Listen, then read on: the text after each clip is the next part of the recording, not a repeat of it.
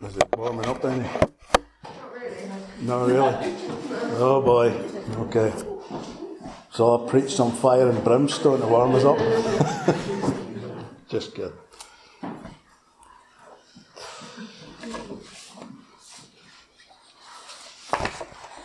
Right. For those of you who were here this morning, you saw me, or heard me rather, talking about the holiness of God. And you'll remember Isaiah's exclamation at the vision that he had was, Woe is me, I'm a man of unclean lips. In other words, he became quite ashamed of himself, of his sins.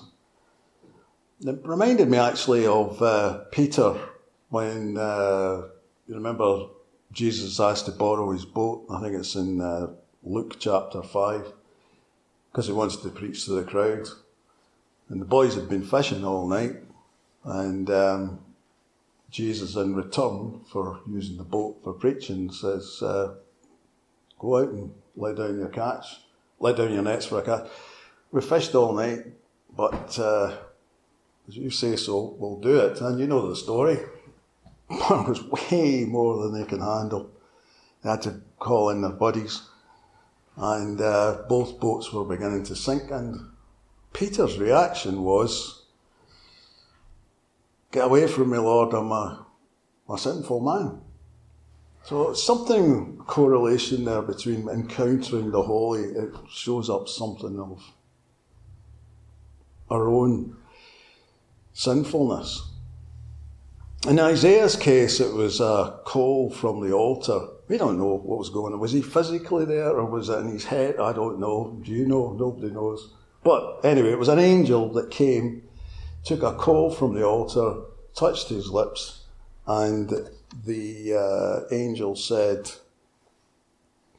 Your guilt is taken away and your sin is atoned for. So that was Isaiah. But in Peter's case, with Jesus, the Holy One, he asked him to follow him. Peter's change of heart and character would happen gradually over time as he followed in his master's footsteps, and that's kind of where I want to go tonight. Because we're more likely to have the experience of Peter than we are of Isaiah with angels and coal and all that. This morning I specifically mentioned how Jesus had raised the bar extremely high when he says, Be perfect even as your heavenly Father is perfect. But he wasn't setting us as an impossible standard, extraordinary as that sounds. He was giving us the destination of our souls.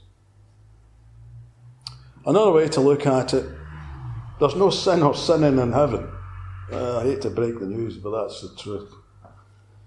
Paul says, not me, St. Apostle Paul, we will be like Christ. Colossians 3 4 says, When Christ your life appears, then you also will appear with him in glory. When Christ, who is your life, I just want to note that, your life is him, is your life, then you also will appear with him in glory. In other words, there's not going to be any difference in the, the the, the life, you might say. It's the life of Christ that's in us that will appear with him, if that makes sense to you. Well, how does it work? Well, 2 Corinthians 3.18 says, And we all, with unveiled faces, beholding the glory of the Lord, are being transformed into the same image from one degree of glory to another for this comes from the Lord who is the Spirit. So there you go. It's a process. Transformed, being transformed into the same image. What image is that? It's Jesus himself. From one degree of glory to another. In other words, the Holy Spirit is at work 24 7. He never takes time off. Doing a transforming work in us, making us holy.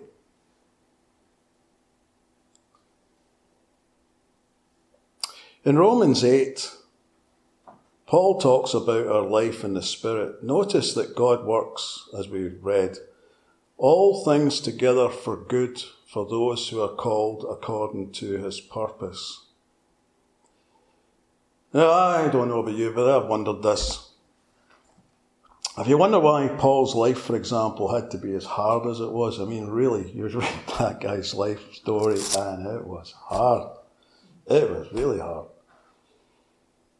Shipwrecked many times, was he? Beaten up so many times, deserted, you know, starved and betrayed, and my goodness, the list goes on and on and on. This is a human way of looking at things. Why, if God was wanting him to spread the gospel, didn't he make it just a wee bit easier? Scatter the demons before him, so to speak. Give him a couple of tough angels as bodyguards. Out of the way. Make way for this guy. But he didn't do that. He didn't do that.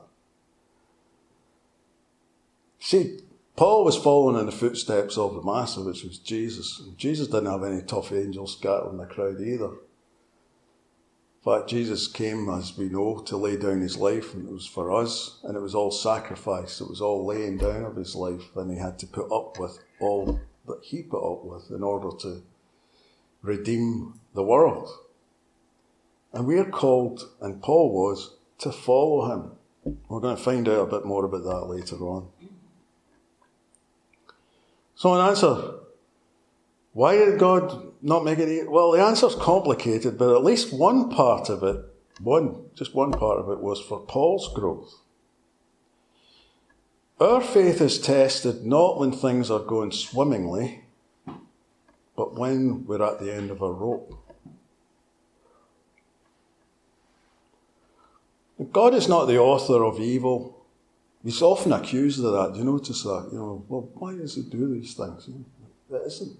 He even says, I think, in insurance policy, act of God. you know. He doesn't, he's not the author of evil. He isn't. He doesn't make people do evil. But, but, and this is important, he never misses an opportunity to use whatever might befall us to help our faith develop muscles. You ever, anyone else notice that? He never misses a, an opportunity to help our faith to grow. Now, speaking personally, I, although I love God and believed in the gospel, can even do a bit of preaching, it wasn't until I was at the end of my rope that my faith in God and in the truth was really tested. When He is all you have, when the world falls out from beneath your feet, then you discover in cold, dark nights that Jesus is that friend that sticks closer than a brother.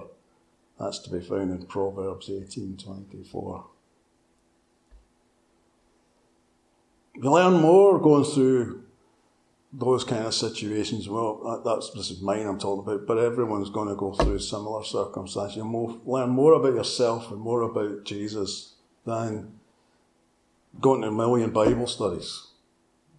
You're getting that first hand, first hand experience, and that's priceless because that you can count on that. It's not a theory to you. It's not a hypothetical it's an actuality for you. Peter teaches the same thing. Beloved, do not be surprised at the fiery trial when it comes upon you to test you as though something strange were happening to you. But rejoice insofar as you share Christ's sufferings, that you may also rejoice and be glad when his glory is revealed. See the correlation there is that we are invited to participate in Christ's sufferings so that we may also participate in his glory when it's revealed. I say this, I, I just, I didn't write this down, but I just want to take an aside. I was in North America for a number of years well, actually, here even in uh, Montrose, I had a, quite a few North Americans in my church, and the story's coming to mind of a Californian lady. Because I was talking about uh, the, the pain and the, the suffering and going on. That that's part and parcel of the Christian life. And uh, the North Americans have this idea that Jesus paid it all. You know, when he went through, he did it so that we don't have to. So this, this Californian lady kind of misquoting around uh, Arnold Schwarzenegger. She said, uh, no pain, no pain. no, not that that's no pain, no gain, but there's nothing. Um, that's a naive understanding of the gospel. Because there is pain, there is suffering. And if you if you've got that mindset that why are these why are all these bad things happening to me or whatever, don't I deserve something better to go on in my life than this? After all, Jesus is my Lord. Maybe it's precisely because Jesus is your Lord that you're going to go through what you're going to go through in order because this is part of that transforming process, that being transformed by the renewing of your life, your mind, and allowing His very very essence to make its way into every cell of your being. That's how it, that's how it works. That's how he, does it. So, reading again, believe, do not be distressed, surprised at the fiery trial when it comes upon you test you as though something strange were. It's nothing strange about it. That's part of the process. You know, think about nature for a second. I like watching nature programs. Nature itself testifies that this is true. The tallest tree needs the deepest roots. And the way that they grow stronger roots is they're exposed to uh, strong winds and adverse weather conditions. That's how they get stronger. I think they did a test. I'm, I can not remember where I read this or heard this. You know, there was a space program, the, what do you call it, the space station, International Space Station. They were wanting to uh, uh, run an experiment. Before they did it up there, they did it down here, of growing trees to see if they could grow trees in the moon or something like this, you know. But they put them in a protective environment as if it was the moon. And they grew these trees. And they were useless because they weren't exposed to any hardships whatsoever. They just had no strength, had no roots. They were. That's not what nature is about. And a lion, if it's going to eat, has to be faster than its slowest prey.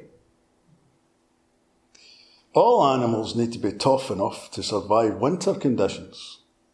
Survival of the fittest, that may be a Darwinian line, but it is indeed built into all of nature.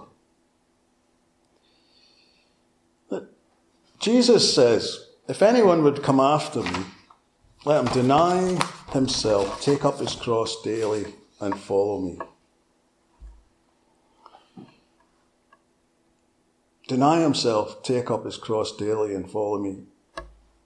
If anyone would come after me. We're all assigned a cross, and you'll, you'll hear even secular people say things like, We all have our crosses to bear. You've heard that, haven't you? Or, Whatever doesn't kill you makes you stronger. You've heard those expressions. It's kind of principles, but they work in the spiritual life as well as elsewhere. Incidentally, we don't get to choose our cross. We don't get to go to a Debenham somewhere and say, oh, that one looks comfortable, I'll have that one. It's, it falls on us. It just happens. They come. It might be ill health. It might be any number of things. You don't go looking for it, it'll find you. And we just need to know how to deal with it when it comes. Not if, it will, when it comes. We are destined to be with Jesus for all eternity. We are destined to share in his glory. We are destined to be holy because he is holy. But don't think he's asking you to do this on your own. Don't even try. Don't even try without him. Believe me, don't even try without him. Learn to live in his presence all day, every day, and he will do the transforming work. Now, how do you do that? The relationship with, with Jesus Christ is just that it's love. He said, Never will I leave you nor forsake you. He's always there, He's always present. It's us that check in, check out, check in, check out, you know. But He's all, He doesn't do that. He's always there. What does it say? Something about uh, when we are faithless, He remains faithful because He can't disown Himself. That's a marital term, by the way. Oneness. Can't disown himself. One with us.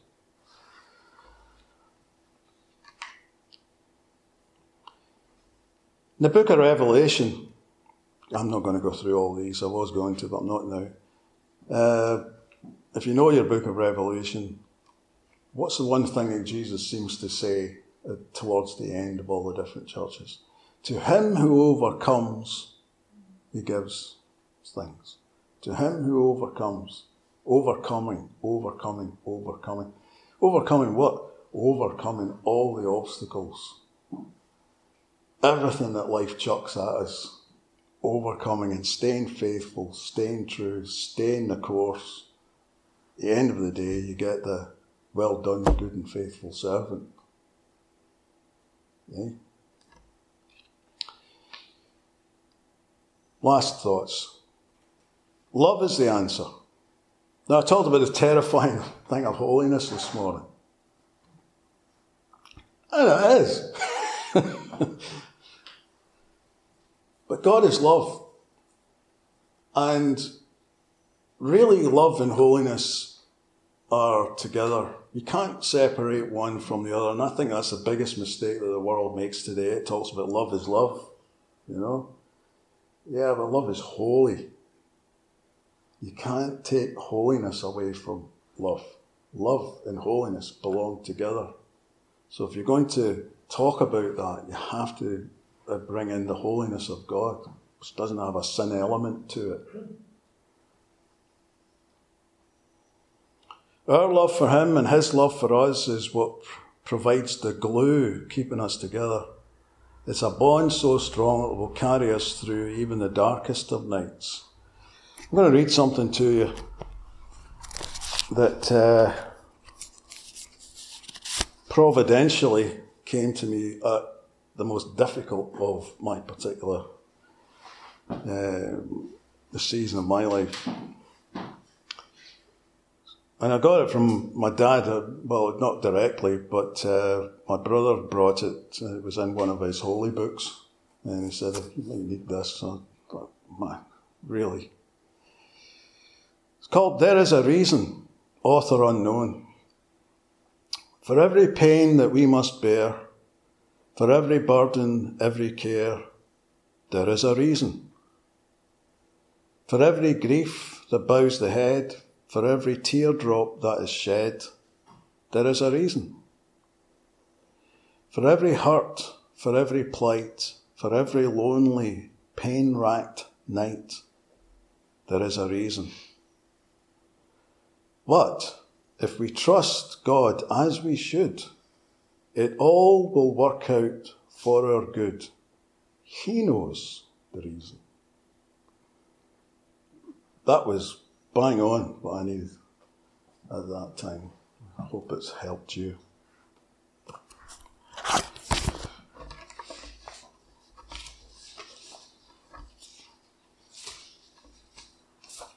Going to read to you just this. It's called a doxology, actually. It's uh, taken from Romans chapter 11, verse 33. Oh, the depth of the riches of the wisdom and knowledge of God!